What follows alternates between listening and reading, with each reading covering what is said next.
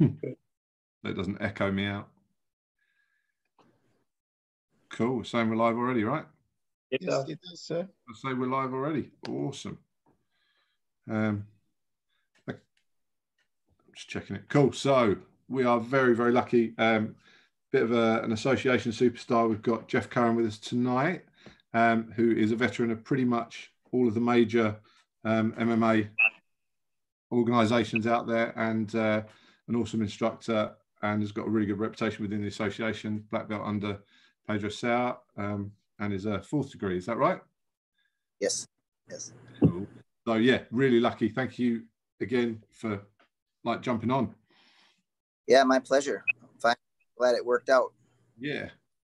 Yeah. And we know you've had a bit of a tough time, a bit like us with lockdown and stuff and getting going again with the academy and stuff like that. And we were just talking before the podcast about Jeff's now back up and training. Um, and we're excited to start training for the first time this weekend and get the guys back together again. So, what was it like that first time you got everyone back together again? Did you get good response? And yeah, we had about 25 guys. Uh, I started like with one of my normal night classes that where I had more of my old school guys, um, not not like a beginner class or like a kids class. I wanted to launch the reopening with some of my longer running guys. Um, a lot weren't ready to come back yet. A lot able to. Um, I think a lot of them aren't even on social media or paying attention to email, so they don't know. Um, they check the website. The website's not. We had about 25 guys. That's about all that the new handle um, for the time being. So small class, good for me. Uh, but it was awesome. I got to at least have some face to face connection with a lot of the people who've had my back through the whole thing. And, you know, I had such a good group of people that still paid tuition and still let, let, let the money roll for us a little bit to pay bills and at least not completely plunder to the to our death. Um, it's not ideal, but it was big help, and it was nice to see those guys face to face. Yeah, I bet. It, yeah, we're looking forward to it tomorrow. It'd be nice to see everyone. Um, what did you sort of do during? Did you were you doing? Because you, I'm sure you've got a sort of big library of stuff anyway. But uh, did you do live classes and stuff with your guys whilst you were not allowed to train? We did. Like I'm not good at Zoom at all. I tried a couple things that uh, my wife does with her kids at the school. Um, Zoom, I'm not good at. I was a, I attempted it, didn't didn't fare well. So we would just do live streams and then um, a couple private live streams a week. Uh, and then I would I was filming so much for um, my video my online video site jeffcurran.tv and that I'm getting ready to launch soon. So I was filming a lot. So when I would fall short and feel like I needed to still keep my schedule, uh, we would share that link privately with our members. Um, also, a couple of my good friends, um, the Rezovic family in Chicago, opened up their online um, their their online school free for my guys for six months. Pedro opened up his for free for a while. So, but a- after a while, everybody was like, "Man, there's nothing worse than watching jiu-jitsu videos every day and not being able to do it." You know, so people just like, I don't need more. They would rather they the thing that they liked the most. I was doing these like live stream talks where we would just sit around and you know talk with everybody live and people could ask questions and we would pull in fight footage. Um, i don't know if you guys seen any of those but it was cool because i could kind of sit around a little loose and you know drink some beers and have fun with every have kind of a happy hour with some of the guys. Um, you know people from around the country ch- uh, chimed in and said hello and whatnot. So that was fun but it, again, it all to me it all just gets old. Can't train. Uh, so getting back on the mat was was big for me. Uh, I think one of the things that really prepares like prepared me for it was I never really wanted to stop fighting in MMA. So being kind of like for more reasons than one, uh, kind of forced, but also the smart move was probably to retire.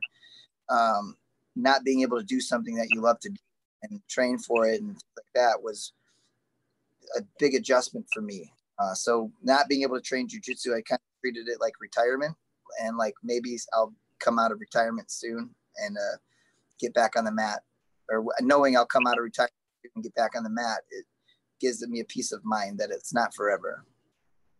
Jeff, are you, are you giving us an exclusive there? Are you coming out of retirement on the MMA as well?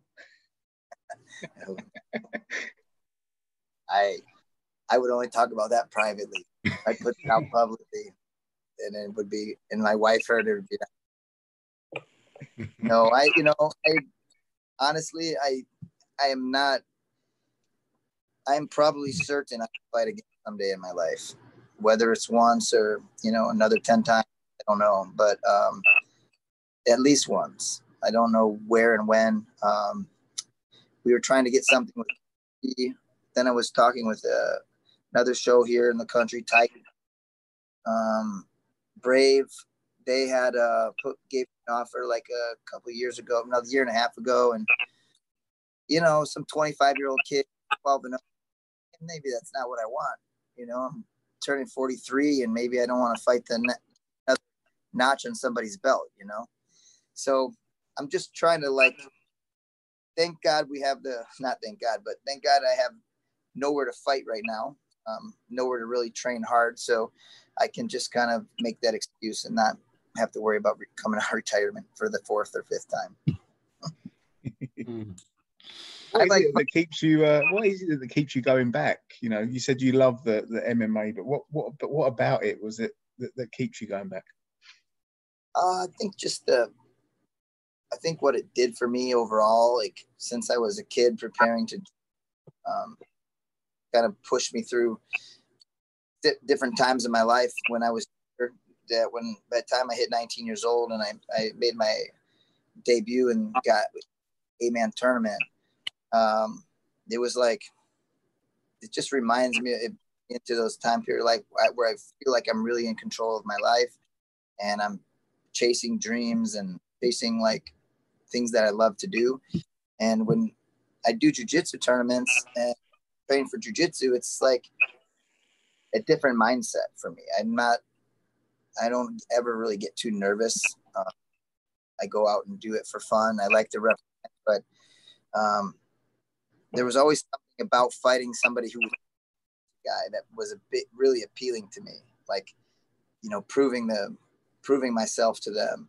Whereas when you're fighting another jujitsu black belt, you're kind of like, uh, one of us is going to win, one of us is going to lose, and if I lose, I'm losing to good. So I'm. It's a little easier for me to swallow. So it's something about fighting that's just a little different uh, risk factor and a little bit more. Um, I guess everything else in my life has to just take a back seat, and I just gotta be selfish. Of course, I can't do that to the extent that I want used to before I had kids and you know things like that. But um, now that they're older, they help me train and they would they're already still trying to make me train. If I pick up like a junk food or something out of my hand, I'm like, I'm retired. I can want. uh, I'm, Dad, you're gonna come back. I'm interested in that, uh, like the psychology, like with the, you're saying with the like a jiu-jitsu tournament, kind of it doesn't feel like there's kind of as much on the line, and it's kind of easy to be a bit more relaxed.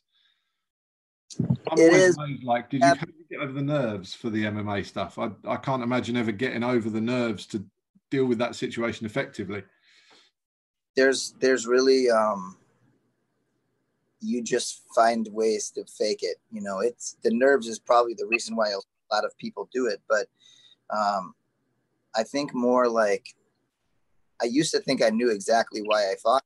Now I'm more just like, why did I like to do that? But then I think about it and I just get my body just gets all get ready for it. The preparation is just challenging too, and the intensity of the moment and like sitting in the locker room, just feeling the the overall fear of like, what am I doing? And you're so scared, but unless you want to completely ruin your reputation, you gotta go out there and do it.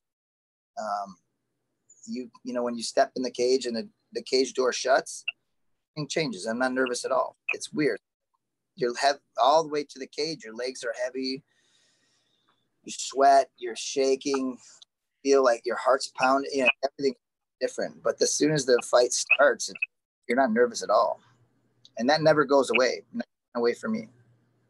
Jiu-jitsu is different too. Like I want to represent my jiu-jitsu. I want Pedro to be happy. I want him to uh, look at me and say, you know, he's proud of me. And I don't want to go out and have somebody like whoop.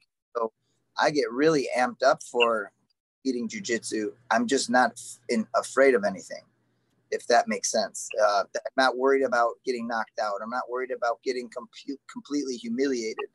I believe in myself. You know that go out there and if somebody beats me, then I learn something new and um, and it's not the end of the world. Um, but just, with MMA, if you lose, it was a big set. You have to dig back, and your career takes a huge hit. Yeah. Yeah. Yeah, I'm always impressed. Like it's just the idea of jiu-jitsu tournaments. I I find fine, but yeah, the idea of doing striking and stuff, having done fair bit of sparring and stuff when we were training before jiu-jitsu, but actually fighting in front of everyone terrified me. I just didn't have the guts to to do it sort of live like that. So yeah, I'm always really interested in how pe- other people feel about it, and especially someone that's done it on your level. Yeah, I mean, I'm pretty loose in the locker room. I train and I joke around, I have fun you know, I just in my head, you got the all those things I was talking about. I try not to show it. It taxes your energy levels, you know, if you if you let it. So I think that's a big part of just like building it to the point where it doesn't explode out, but building it to a point where you have enough that it's going to get you through the enough uh, fear that you're going to get through the fight using the little bits and pieces of that. Mm. Oh. That makes sense. So how did you rewinding massively? How did you um, originally meet Professor Marcel Pedro, and how did you, how did that that all start? I have a weird start. Um, I was big into karate for you know years as a kid, and when I was around 14 years old, one of my friends that I trained karate with, Tom, he got kicked out of the local school that we were at. Like he punched some kid in the face and gave him a bloody nose, and uh, so he got kicked out and he went and found a train. And at this time, Bruce Lee was getting to be so popular that everything was about like um, being like effective. It's, you got to have effective martial arts. You can't just do, you know, katas, and you can't just do point sparring. You got to have something that has real value.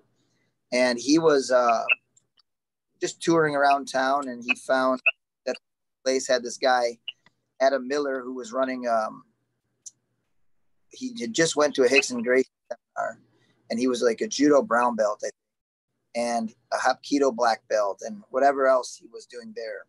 And this, the lady who owned the school had let him add a like a ground fighting class. He called it on Wednesdays, and this is all pre UFC. This is before the UFC happened, and Tom's like, "Oh man, it's just like wrestling. You like it? Come check it out." You know, because I wrestled, I wrestled fourth grade fourth, fifth, sixth, fourth through eighth grade, whatever that is, five years. I got grade school wrestling. I'm like, okay, yeah, I'll come check it out, you know. And we went there on a Wednesday night, and we learned a great armbar. We learned a, like Americana and the mount position and like a hip throw, a couple base. And he gave us these little hands of the moves that he learned. He drew them up, copies, and I was like, man, this is awesome. I'm to come back next week but let's get together tomorrow at your house or my house and practice what we learned. And we did that all the all week long. And we, you know, back then, guys, there was no social media. You know, we don't, we didn't get have what we have today. So I was just driving around to every store, buying every martial arts magazine I could, trying to find anything that said anything about Brazilian Jiu Jitsu or Gracie Jiu Jitsu. And I came across a seminar at for uh, Megaton so Wellington Megaton Dias was doing a like two and a half hours from my house. And I went there. That was a couple weeks I started. I went there. I met him. He gave me his business card. Month I took a trip to Arizona and spent the next probably three years nonstop going back and forth to Arizona. I would work during the work after school, a couple days a week, work weekends, uh, doing flooring, make save money, buy, buy and go stay with Megaton. He let me live with him. So that was my start. Like I did years with Megaton, and then we had a really bad falling out when I was 17. Um, big misunderstanding uh, is another really really long story, but um, he just didn't really right. So we kind of kind of like screw this, you know, I'm gonna go somewhere else, and I joined Carlson Gracie team in Chicago, and he had just opened up, and then I got my blue belt with Junior, and I made a lot of good friends, and it was good, a great environment, great place to train. But then Carlson Jr. moved away, and didn't have I didn't have I didn't have a black belt to learn from. Now I was just with a couple of purple belts. Um, I was a blue belt. They were purple belts, very good, but I felt like I didn't told me what's going on. Like no no one's telling me like, oh, come through and do seminars. I just didn't know. So I told Junior when I when I finally got a hold of him, since he's not around, I'm to be leaving and finding something else. And I met Pedro at a seminar through Frank Cucci. Uh, I was doing Thai boxing with Frank, and he told me um, at a seminar, and he told me I could meet Pedro, and that was when I was 18. So when I met Pedro, uh, he just showed me the way, and I never looked back. I said, "I'm I'm done. Uh, I'm in good, great, great terms with Carlson, um, and Megaton and I are on good terms too. So it's all good, but I needed to have somebody that had my back, you know, and was going to be kind of like, it, not that I had to have him do things for me, but him to tell me what the direction was that I needed, and that was that was something important to me at the time in my life.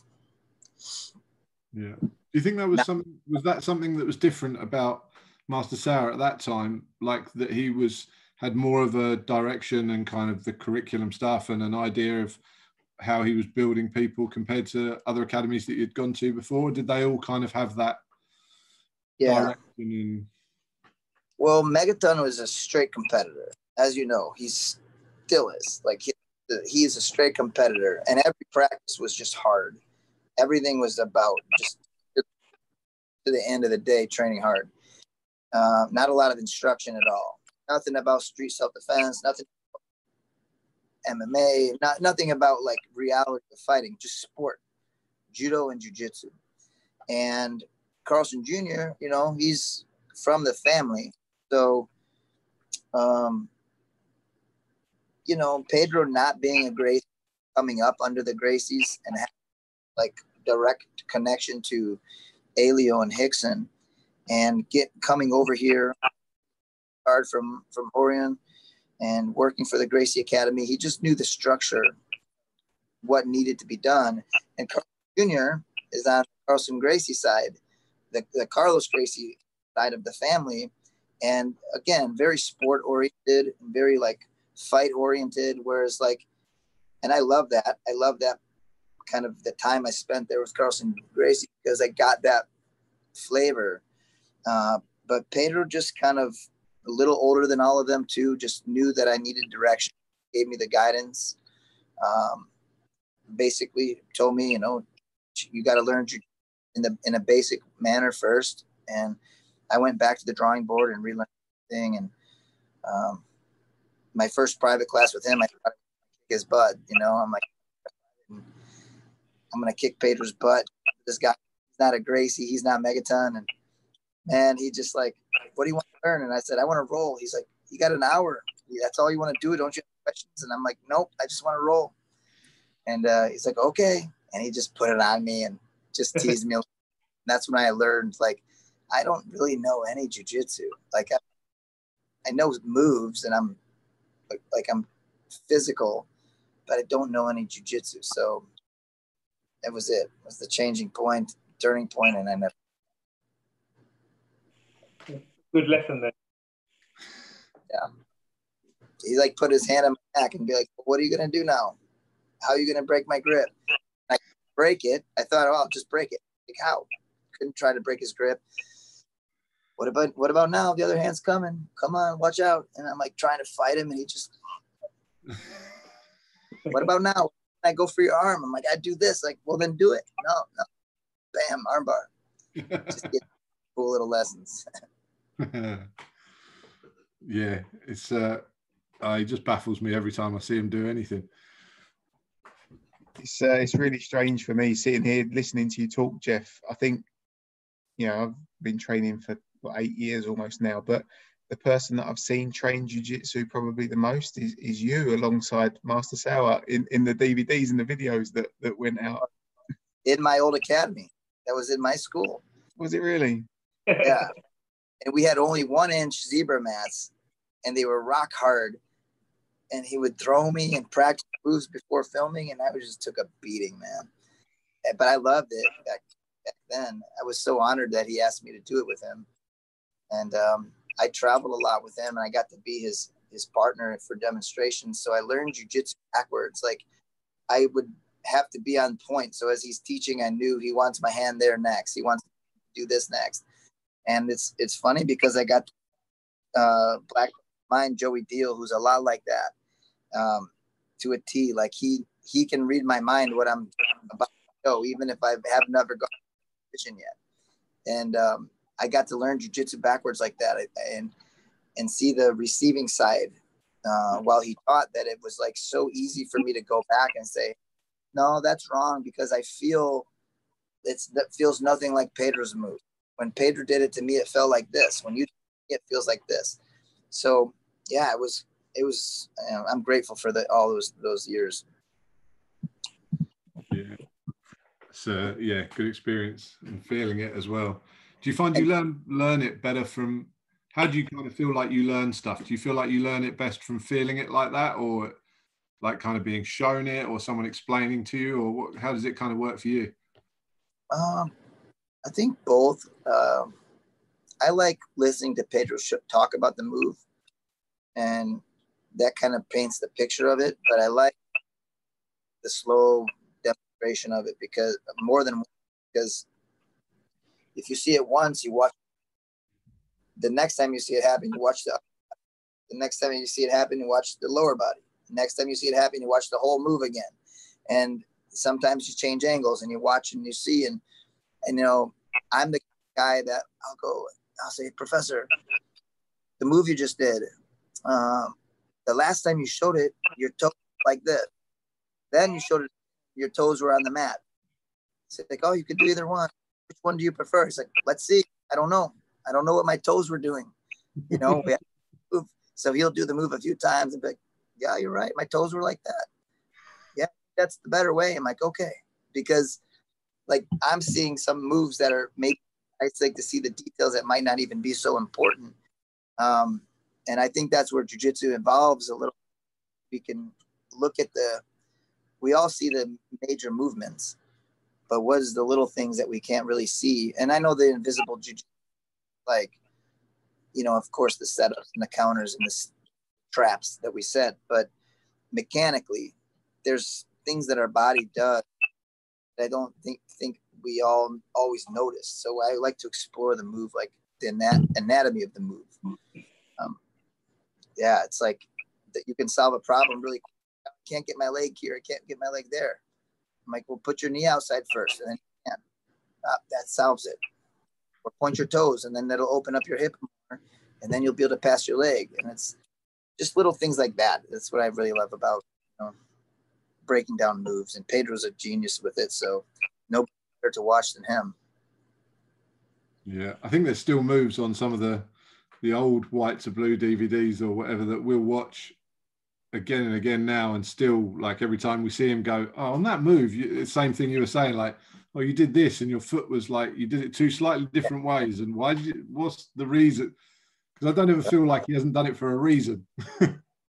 yeah, and in filming with him, uh, even recently, we reshot a lot of self defense uh, a couple years ago.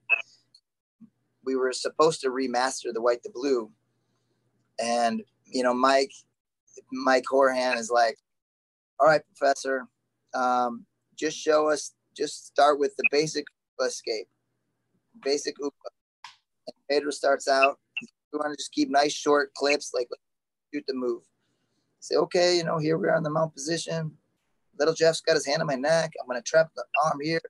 I'm gonna bridge or I'm gonna upa. I'm gonna roll, and then look what I could do.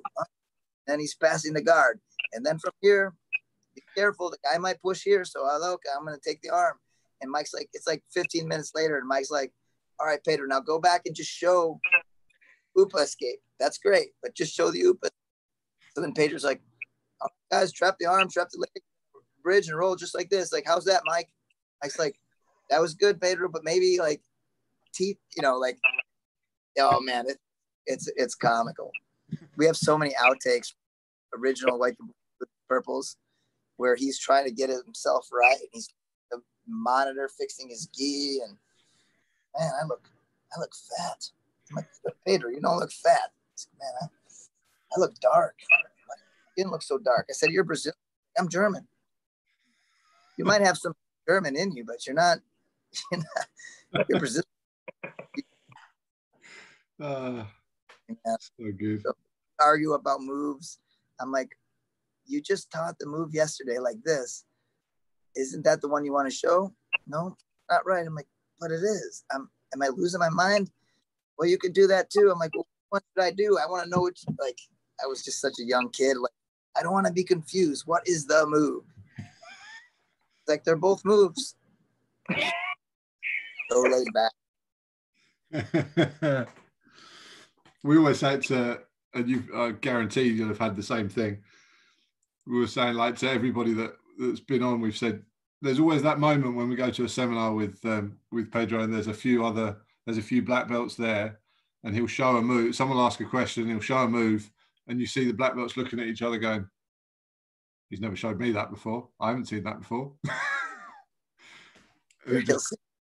Man, I just learned this move imagine it took me 45 years to learn this move. Now, now guys get it, and, the first day of jujitsu, guys are learning that same move. How how much better our life could be if we learned this move, you know, 10 years ago. That's the beauty of it. That's why though, if you don't learn all the other moves, those tricks, those they never make any sense. They don't settle in, right? I told the guys, uh, I think it was last week or two, two weeks ago, I taught a class, and you know, my belief is that if a move like a triangle or an arm or a kimura or a choke is not working, this the solution isn't to find another variation of that, become better at the the finish.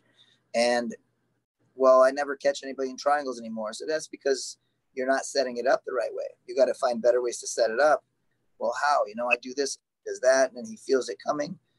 And it's like, well, maybe just change the direction. Don't go for the triangle so much. So the process of getting the moves is what has to adjust and, you know, the game. But the mechanics of the move, man, if you could get it, a good triangle should not have a good, a real good escape. A good choke, you should be, you know, should be done. If you're escaping, my arms got tired, my legs got tired, uh, the details were off, uh, things like that. So don't discount. Think that you have to move on. You've got to look at the high percentage. Wrestling, single legs, double legs, these things, you know, basic body locks. Everybody wins wins medals with those things. Basic moves. Why? What's the difference? Because they just become that good at. So, how do what do you do with um, like with your guys in your academy, do they do you have like your fundamentals program and then they move on to different levels after that, or do you have just a straight open rank, or how do you how do you do it at the moment? Yeah, I have a fundamental class. Um, it's 25 classes, it rotates, and that's available on my website too. You know, like Pedro, it's just our basics. You know, it's um, I just organized it to where like class, I might have a class that's like open uh, sweeps from a kneeling opponent, sweeps from a standing opponent, or you know mount attack series one, mount uh, mount escapes. That they're positionally focused, and the way I com- categorize them, it's like you can start at any time, and you're, you're going to walk in to each class, and it's going to you can start on doesn't what day a new person joins the fundamentals, they're going to they're going to get an introduction to the move and why why they're doing and uh, the street effectiveness of that move, and then um, you know they'll they can get out and train, and they'll get trained consistently. Two and a half months later, they'll see the move again. Um, so I have the fundamental program, but I kind of went back and forth over the years whether I wanted to somebody strictly to fundamentals before coming to like a mixed level class, like my mixed level class where it's I used to say once they've had each class once, they can now come to that. It's pretty hard to monitor that. And it's also like I don't know how happy I would have been if my first time like visiting Pedro's Academy, I was told I wasn't allowed to take Pedro's class. Um, so Mike Horahan kind of changed my mind on that. He's like, look, if somebody walks in and signs up on day one and they get a gi, you know, they can jump into Master Sauer's class. How cool is that? That your first day, you're not going to remember anything. I'm like, yeah, there's. So I have some kind of loose looseness there. That um, my recommendation to people is take fundamentals for a while. Um, if they're just like, oh, I really just want to take your class, they'll say, okay, great. We'll come come on Monday night. I'll be teaching. You know, make sure you have a gi. Sure you get somebody to, that can help you out. And um, but if I'll say, just keep in mind if you're a little lost, you got to make sure that the fundamentals maintain before you you come. So we're just kind of on a case by case as far as that goes. Some people can handle it. Some people can be in fundamentals for years and still can't. They Still just don't even come to mid. They can roll and do all this other stuff like coming and doing moves. And um, I'm like, well, okay, you know, if you're not going to roll, you're not going to go on to the next belt. So you're gonna gonna have to learn how to put it down a bit, you know. So that I try to, and we encourage everybody along, talk about their progress, they're at, what they need to be working on to get ready for their next belt. It's not just technique. It's not just roll. Good combination of everything thinking back to those uh, those DVDs and the and the white to blue, blue to purple stuff that were put together, is there anything from that that, that you would change now, Jeff, after so many years of, of practicing the, you know, and and the moves evolving? Is there anything that you just throw away from those syllabus or keep it all? Um, I would not throw away any of it. I've just adapted, you know. If uh, and I can't think of a specific move, but um, there's always going to be a better way. Um, there's always going to be a better way for us to make things work better. But on the basis of like fundamental mechanics have to be there. Hmm. Uh, passing the guard with the thumb stacking, right? I do that nine out of 10 times.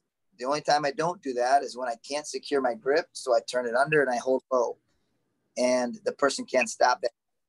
And that's like but so I wouldn't make that. Yes, it works and it's a lot harder to defend, but I think you'll have a lot less passing like that every time.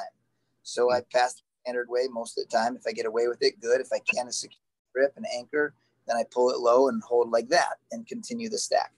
So little things like that are just evolutions of people's games that you do. And um, but at the end of the day, the moves they're timeless. That's why I don't change them, you know. Um, there's things I do. I, I look at it like this: we have our foundation, and that's our basic move that we have to have. We got to have all the do's and don'ts from each position: offensive, defensive, uh, escapes, survivability. All of those things got to be packaged in this. Like this is. Then you've got your innovation, which is your middle period, where everybody takes their individual growth some people like to become leg lockers. Other people become really good at kimura. Other, you know, are really dangerous back. Other are really dangerous from the top. But then you have your preservation, and the preservation I feel is like we have the we have the op, op we have the the the responsibility uh, as teachers to make sure that the that Helio Gracie, Carlos Gracie, and all of the those students of theirs like that lives on their legacy. If we don't do it because we're like a bridge my generation is, is like a bridge generation. If i don't preach this at all preserve Helio Gracie self-defense and i don't preserve the traditional philosophies then it just gets lost by the by my students and then their students will never even know that we were from the Gracie lineage mm-hmm. so but if we get caught up in the history and make that our only focus, nobody ever improves and becomes them their own individual, you know, through the process. So foundation, innovation, preservation, and those are like in that order. And those three things, I think, if those three things are are mastered, then those then you can become a black belt. It's a really, really nice way of thinking about it. But I will share with you that I die inside when I turn up to a class and it's the the foot in the belt escape from north south.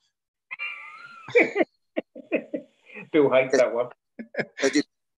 because you can't get your feet back there, or what? Or you like? Uh, no, some some days it works better than others, but um, but yeah, just yeah, just that foot in the belt. It ends up being just one toe in the belt. but yeah, it's uh, yeah, all good fun. Longest of legs. I mean, there, there's probably, I don't know. Let's just round it to like five percent. We're talking three, wait, 160 moves in those white to blue, blue to purple. Yeah. There's probably five percent of the moves that I don't do. They never work. They never worked for me. I taught them. They just became less because when I was a blue belt and a purple belt and even a brown belt, I try to stay m- as much on rhythm of curriculum as I can. Um, as I become a fighter and more and more of a fighter, more and more of a competitor, have my own success, I start sharing my rendition of things.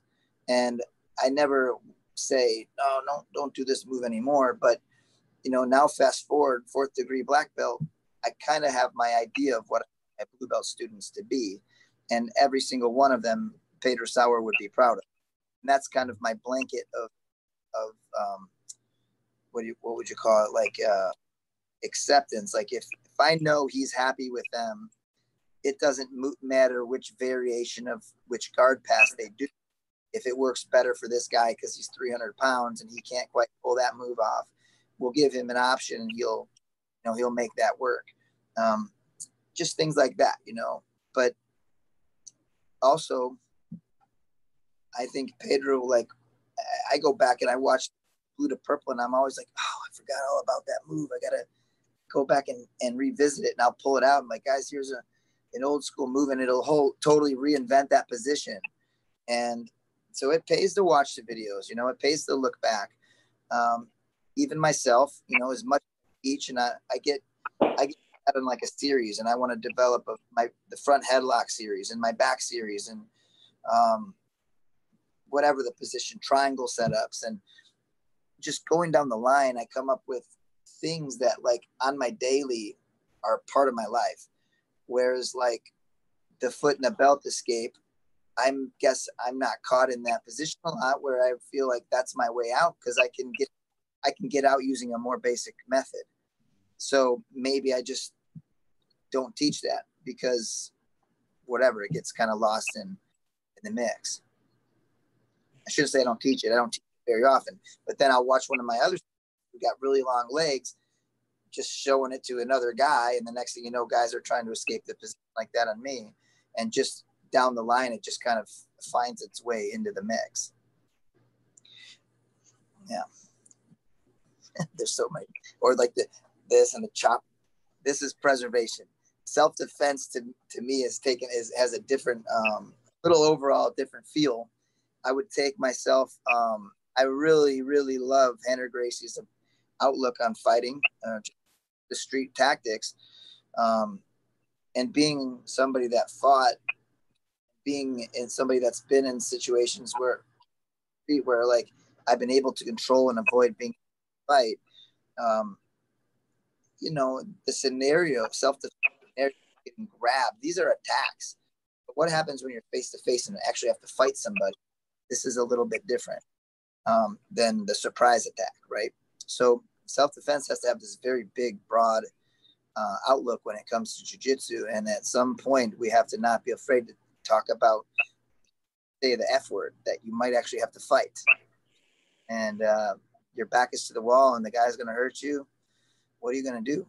You know, you cannot just hope to grab you and then use a move to get out. You just, you don't want his hands on you, you know. So we have to have that whole outlook, uh, the shift of mindset for self self defense, self protection. Um, but yeah, I mean, I survived my whole fight based on self-defense mentality. Um, when Matt Serra picked me up and tried to slam me, I make the little hook. You know, I land on top of him. Can you imagine if Matt and I never make the hook? How hard my head would hit the ground? the guy's a so and that's just that was I never trained that. I never thought oh, Matt's gonna probably pick me up and try to slam me on my head. I, it was just instinct from years and years and years and years of doing it. And it's the same thing with just punch the guard and you know, it all translates, right? It all translates to grappling because if somebody can punch you, they can anchor. If they can anchor, they can pass. All that good stuff. When, with, with as you're bringing people through your academy, um, one of the things that I notice is that people obviously they get good at certain moves, so they tend to try and do those moves over and over again. But you see that when people roll, they they don't always explore, you know, some of the sweeps on the blue to purple syllabus. You know, like the, a lot of the stand-up sweeps. A lot of people prefer to pass, you know, on the ground, and and and I think it kind of limits them. It, it kind of, you know, it mm-hmm. closes mm-hmm. down what it is that they're practicing week after week. Um, do, do you you know, do you ever like set some random rules like you can only pass guard standing tonight, or do you, do you ever do anything yeah. like that just to make sure people keep everything fresh? Yeah, so uh, I would say when I'm teaching a series, like the other day, I taught I taught a, and the reason I taught it was because I pulled it off on one of my one of my good guys, and I was like, oh, I'm gonna uh, this happened in day class. I'm going to take that at night because it kind of like, kind of from De La but um, I don't do a whole lot from De La I have a few things, but it was like, um, you know, feed the hand behind the leg, hold the collar, reach up. It was just a cool little like move that I used to do a lot of. And I don't think it's anywhere on the syllabus, but um, it's out there. You know, people a very similar sweep. I taught the sweep. People were getting it right away. So I right away showed some things that could happen, you know, could prevent it. Like I don't normally do that, but let's look at stop it. So our guys can be changed to kind of like make the solution, you know, find solutions for it. Well, during our guard, we did King of the Guard, and that was the, the person on the bottom got to put their get their grip, feed the hand, and put the person in kind of the worst scenario and they go live from there. And we did lots of rotations. And now I can see people wanting to attempt to sweep because they felt it worked for them. So I think just as teachers sometimes, and I don't do it, it reminded me like how important it is that if we want people doing a double ankle grab sweep, something like that, and then we need to create a drill that kind of forces them to do that sweep and you got to walk around. Come on, no, no, no. Yeah, but I like to do this. I know this is not time for your favorite moves, right? It's not time for your favorite moves. It, that's very hard. Like, you know, I, I felt like a lot of pressure growing up. When I would teach, I would have guys right on my tail. You know, I was a blue belt. People sign up and they're like, almost to a blue belt. Like, oh man, I hope I get my purple. Ah, purple. And no, belt wise was my mentality that I better be better than them. So I always was just racing to be better. And it's like I walk around and I got to be, when I start telling everybody what I expect them to do, I also have to know that like I got to be able to, at some point in their time with me, they they know that I'm capable of doing it myself. And then I, they gain that trust. It's like, trust work. I know you like that sweep, but forget about that sweep. Focus on this sweep. We're only doing this. You handicap the drill and you tell people for do three minute rounds, close guard drill. But person on the bottom, all you can do is collar choke. Person on top, all you can do is defend. You cannot even pass. And the person on the bottom, all you can do is collar choke. Any version of a collar choke. This, this, but that's it. And then you, you see some people getting tapped, some people not. Then after a few short rounds, top and bottom, top and bottom, people's grips get tired. You Okay, now you have the option to triangle or armbar. That's it. No sweeps still. Person on top, you can only pass the guard if they go for an armbar or triangle. See, like in you, if you segment the drill, Yeah. you you funnel them down the line of improvement. Mm. Um, and, and then you know, then you say, okay, let's live, and everybody's "Blah," doing their own thing. So it's it's not as a student they got to know like, hey, I, if I really want to be good at this, I better put my own time in and be uh, self motivated because you can lead them, you can lead the horse to water, but you can't make it drink. Is that the saying? You can show them everything they need to do, drill them, but at the end of the day, if open mat comes around and they just go off on a tangent and do their own thing, they're gonna always be in that safe zone. I got a guy who only likes being in cross. Pedro had a guy that this guy uh, Utah who never on his back. It'd be like a like a turtle on his shell, you know, and just lay like nothing not effective at all. And and you didn't want to be on the bottom of him. So back then, Pedro should be like, hey, you gotta you can only play guard. I'm sure he tried. Say, okay, I'll play guard. Then Pedro doesn't look and he goes right back to the top. I got guys like that. They only they'll never want to be on the bottom. And I'm like, hey, I'll like they'll shove me back. I'm like, you don't have to push me back. I'm going to my back, you know. You don't have to shove me down. I'll go. It's all good. Yeah, it's tough because everyone's different, right? Yeah. Definitely. How do you um this is something interesting that comes up like like we see it a bit with um the enthusiasm of like a new student for jiu-jitsu and they're they're kind of trying to consume everything out there. And you know that famous quote that every instructor loves like I just saw this move on YouTube and they like but they're consuming everything. Like I worry sometimes maybe that they're over consuming stuff and they're getting confused by not like you're saying, like the fundamentals, and you know, I'm trying to steer them and say, look, go with the, you know, look at these fundamentals. Then you'll understand that stuff you see a bit better because you'll have a good base to to understand it. But how do you how do you kind of guide people to sort of keep them on track with kind of the fundamentals and stuff and not getting too lost? Because I feel like sometimes it almost sometimes puts people off jujitsu because they go, oh, it's too much. I'm never going to understand it. uh, if I notice like something being pretty commonly done, and I'll speak up and say, "Hey, come on now, you know, they- don't." If it's something really off the wall, I'll just tell them like, "Dude, don't do it." Like it's, are you doing that? Oh, I was trying this move. I'm trying that move. I'm like, yeah.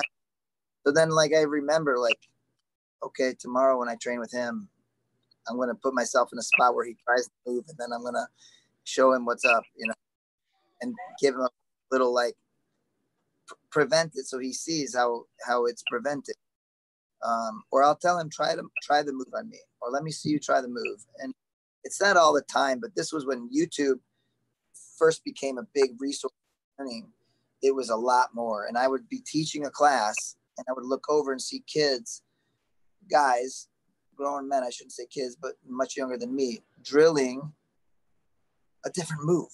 I said what, what are you doing? I'm like "Ah, i just from here i like to do this. Yeah but that's not my class. If that's what you want to do then go do that at your house. Because everyone's looking at you like why is why are those guys doing that move? And then they start trying it and i have to make and they'll say like ooh that movie you just showed is the such and such such and such. And i'm like what? Like you saw the video too? I'm like no i didn't see the video. This is just jujitsu. I've seen the move before. But i don't know the name i don't know what the name is. Name's called this and you could also do this from there. I'm like no. So i used to like put fires out all day about youtube. Um, and then i just said you know what i'm just gonna let it ride. And if people don't learn they don't progress. And it, it catches on after a while. It's kind of becoming a thing. Like my crew now they're not big video watchers. Um, a lot of my solid all too like they'll see a video and think it's cool and like watch it so it's in their brain but they're not religious about it. You know?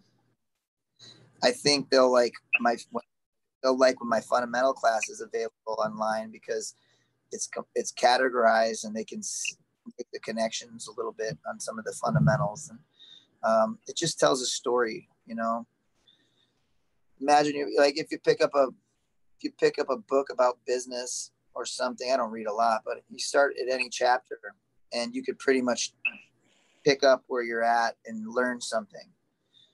Whereas, like, if you pick up a novel and you pick up in the middle of a, have no idea what the backstory is. So, fundamental class is kind of, in my opinion, has got to be structured that each class tells its own story, and maybe it shows a connection to other classes.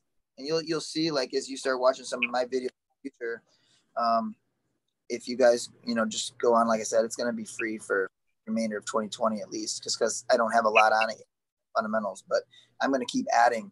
You'll notice sometimes when I'm teaching the fundamental class, I'll say, and you'll also see this like in class 20, you'll notice I'll talk more about this, but so if you want a good reference to what I'm talking about here, go back and do that. Whereas in my normal day where I'm teaching that class, I would also tell the students like don't worry there's another class coming up where you're going to get more details about the triangle this class is not about the details of the triangle this class is simply showing you the general outlook of the triangle so yeah just telling the story start to finish um, is very like uh, i think the best way to do it So most of the people coming through your doors, Jeff, are they coming looking just purely for jujitsu, or, you know, with your reputation in the mixed martial arts, are they coming in to to fight? What, what what's the mix coming through your doors? For years, it's been both. Uh, people want to fight. People think they want to fight. Put it that way. They, they want to be fighters. They they all want to be fighters. Um, I just um, yeah, but now we just have a Parents want to come with their kid, want to get started. I think you know, for myself, I don't, I don't have an interest in like training fighters, like taking on an existing fighter from like another team and mm-hmm. bringing them level and managing them and doing things like I used to do. I just these days really want to focus on my student base, um, just making a good difference in the in the community, things like that. And if somebody's trained over time, they're going to be able to fight skills. If they decide, if they're a team member and a lifelong, you know, guy and have my love and support, then for sure, then let's go fight somebody. I think it's a good thing to experience a fight, but I don't want to be a fight farm and have a camp like I used to. And um, you know, so pure jujitsu student walks through. I mean, what's your top tips for, for being a like an ideal student? Well, a lot of people come through and they don't know what they want. You know, they'll come in and say, "Oh, I heard this is a good place to come learn," and my friend does kickboxing here, and I'm like, you know, well, here's the different programs, and we direct them. Uh, the ideal jiu-jitsu student. Sorry, I'm yawning, tired. I did like 10, I think 10 rounds today, 10 five minute rounds. I have not trained like that in a while, so I'm still sweating. Um, the you said what, what's the ideal jujitsu student walking through the door? Yeah, I mean, can you can you spot a good one? Can can you can you spot a good one from the moment they arrive? Uh, yeah, we can we can speculate that this person's probably going to be good. Um, usually they're a little bit less, they're a little more silent, a little more humble. They're just happy to be there. Um, they're not throwing the word fight around. They're not telling you about all the street fights they've been in. They're not telling you about how all their past experience. They're usually just like excited to be there, get the uniform, get at, you know, be humble. And, um, yeah, I mean, I. But some people I think are not going to be that the perfect student, and then you're six months in, like, man, remember where you were six months ago? I had no idea you were going to this far. Mm-hmm. You know, like I didn't. You're going to be lose 50 pounds and be training on the mat here every day and doing what you're doing like um, so i don't want to be the judge of judge the book by its cover a, a, lot of times but you can tell i can tell a lot of people that come in and blah blah blah blah blah blah blah. I'm like yeah okay. Sign them up. You know what? Prepare their cancellation because next month they're gonna probably quit. Do you feel like sometimes people come in a bit like that because they don't know, especially with you know, again with your background stuff like that? Do you think they don't know what else to say and how else to act, kind of thing? Well, I, yeah, that, um, or maybe they, yeah, they maybe think that's what I want to hear, but I don't deal with a lot of walk-ins. Um, years ago, I decided that probably best I don't have the financial conversation with my students that much, you know. Uh, so my partner Chuck and my my other um, brown belt Kyle that works for me full time, uh, they handle all the accounts. Leave me out of it. If I have somebody on my five months delinquent, first of all, they better not be five months delinquent. That's because that's on them for not getting it handled. But if they were and they slipped through the cracks, I don't want to know. I don't want to be like, I don't want to uh, know that I've got these people in class that are scamming me and not paying, um, or whatever, you know, taking advantage, I should say. So I'd rather just like when I'm doing jujitsu, I don't, I do jujitsu. So I try not to worry about them. Of course, sometimes there's issues that come up, like with this COVID thing. People are like, hey, you know, um, we're not going to reactivate, and we were going to, but then you decided you're not going to run this class, and we paid through the COVID. So can we get a fund or something like that? And we're like, yeah, of course. I don't. I don't want to be. I want to do good business, you know.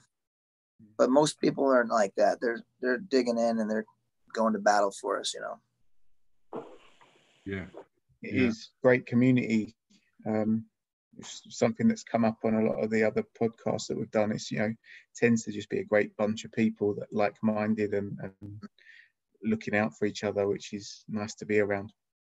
and that's especially if we can get them into that like month three or four you know like if, if a lot of people that like aren't lifers yet you know they're not so like sold on that this is going to be their lifestyle and this is something to do a lot of those i gotta oops a lot of you guys there Yeah. Yeah.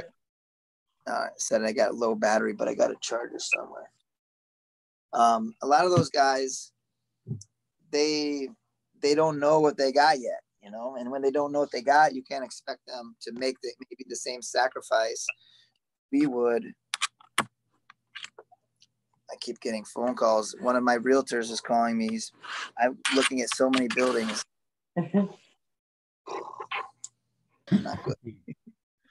Yeah, yeah, we had uh, similar in that the places we train won't let us back yet, and then we had to last minute find because we could go back to training, find somewhere that would let us run classes till the other places will take us back. And Did we? Did I flip or no?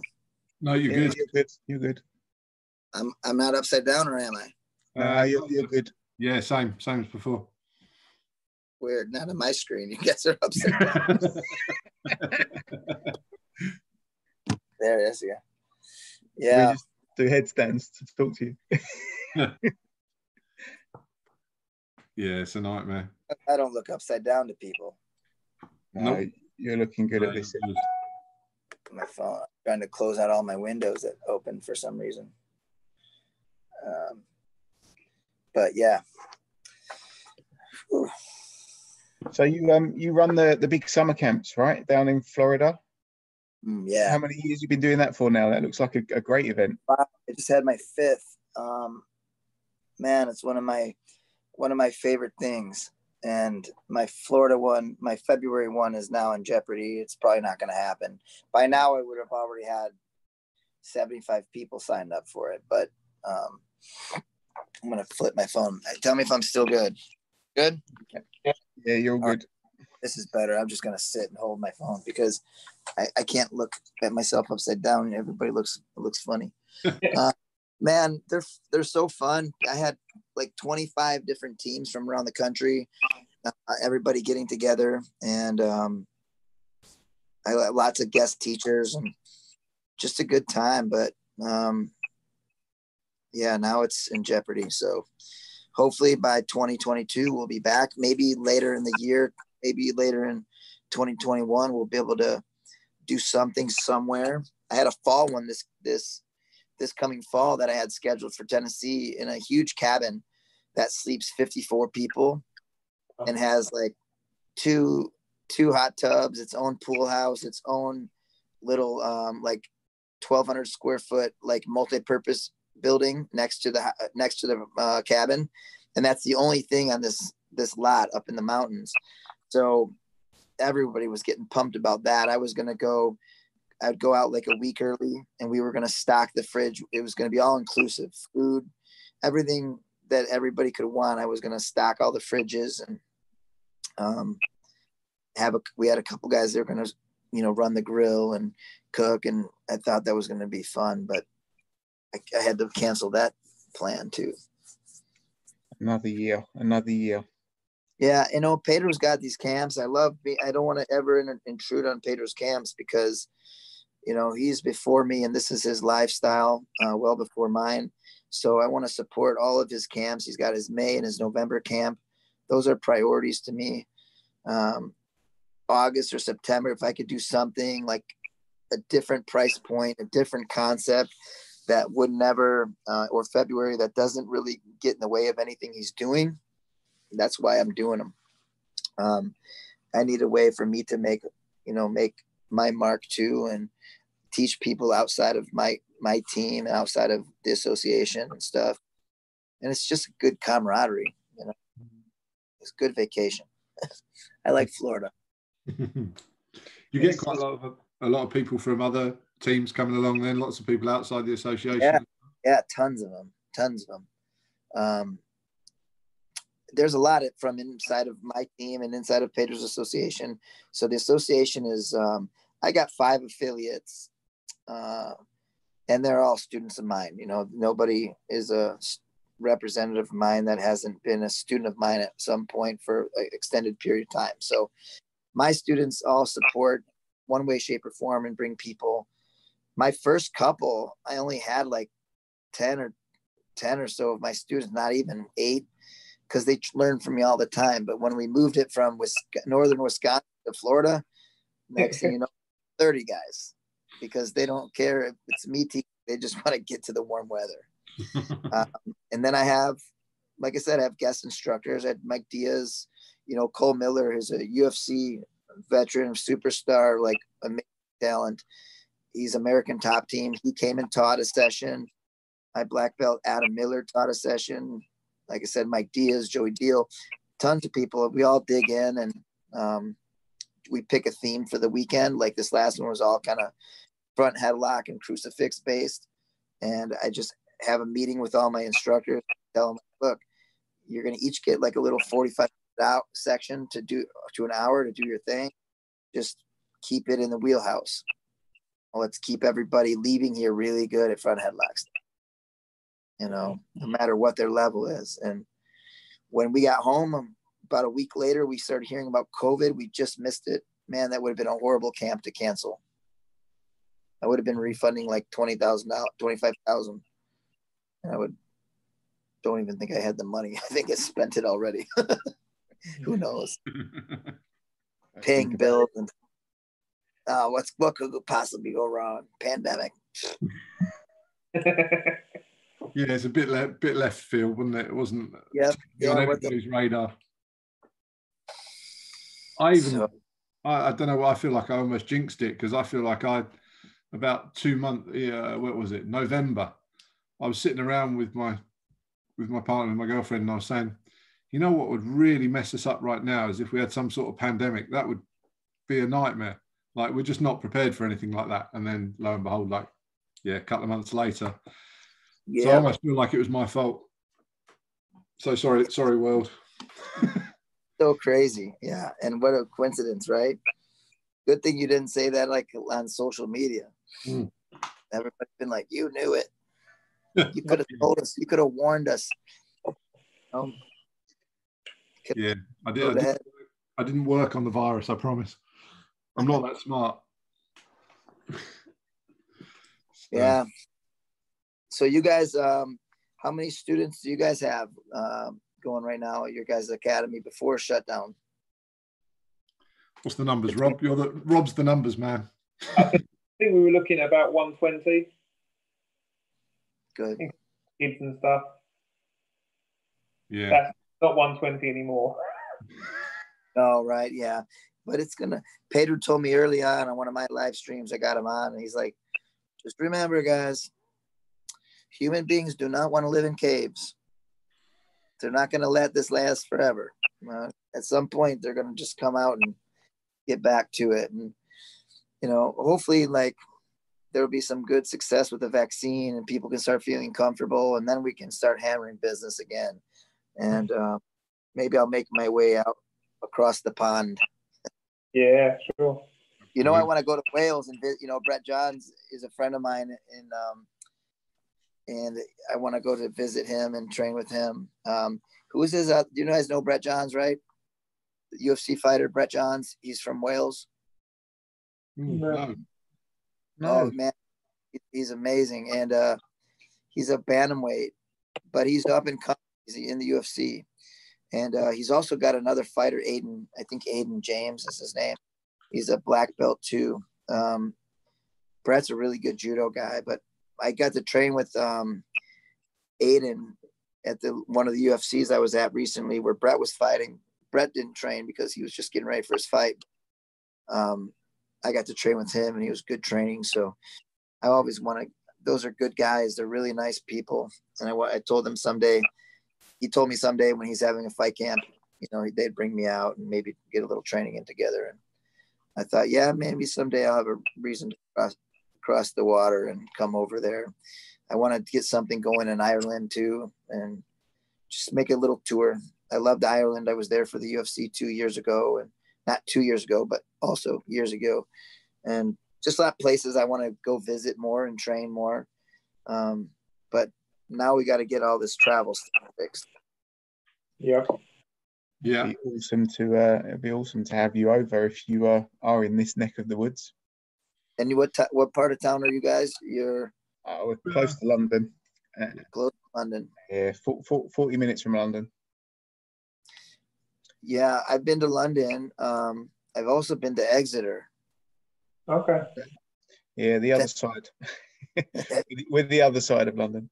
It's a unique time because I flew into Heathrow and we drove there for the for, for my uh, my cousin Pat fought.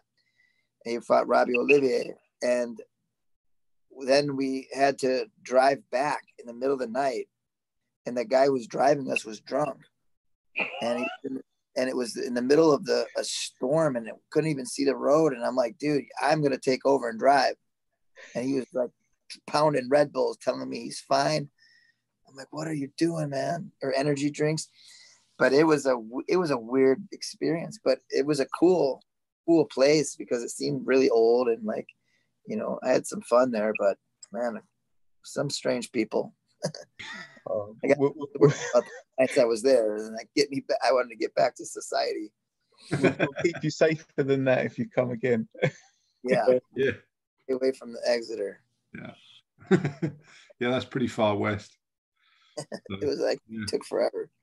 yeah. Yeah, that's a good four hours from London Heathrow at least. So yeah. Yeah, no, we'd love to have you over anytime that you uh, decide that you want to come over, then uh, you're welcome. Yeah, cool.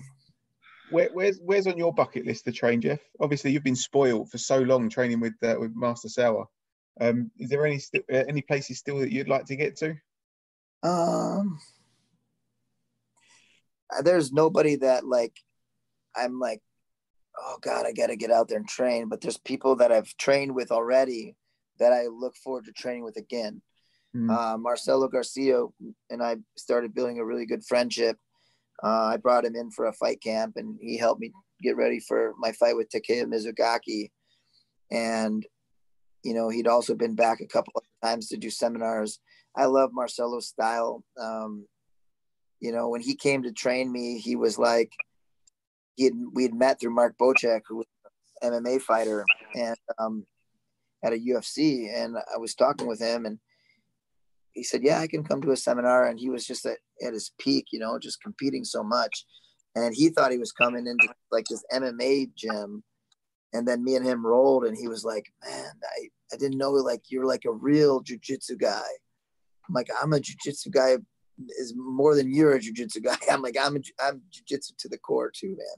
So, anyways, I got close with him. You know, he stayed at my house, and we built a good friendship. We got a lot of hard training. He taught me so much cool stuff that fits right in my style. And um, he never tried to ask me to represent him or join his team. Actually, he him and Pedro both together helped get me um, re-invited back to Abu Dhabi in Spain in 2009. And me and Marcelo, we, he shared his room with me and, um, you know, I, there was no one else from my group. So I just hung out with him and all the alliance guys and Fabio Gurgel and they're all cool. Um, Cobrinha, but nobody also was like, "Oh, join my team." So I like that about that. I was able to just train and be a, be with them and be with Marcelo for the week, and then go home and not feel obligated. Um, I love training with Royler. Um, and, and I love I love Renzo because Renzo is like Renzo is like a of more than just go learn moves. Like I love how he thinks about fighting so I want to be around his charismatic mindset when it comes to fighting. Uh, it was it was cool. I got to have a nice FaceTime with him like a year ago. Um, he FaceTimed me from a traffic jam, and we were talking about fighting. He was telling me he can help me get get in one FC and stuff, and um, I just thought it. I just like his spirit, you know. He the way he thinks about fighting and stuff like that. But man, I'm all I'm ever really excited about is to the point is just to get more time with Pedro. Like I, that's the that sums it up, man. I really just love picking his brain, asking him about things I've been working on, getting his take on stuff, asking him what he's learned from other guys. I know he travels and people show him stuff, and then he like that's cool. And he he learns and he perfects it.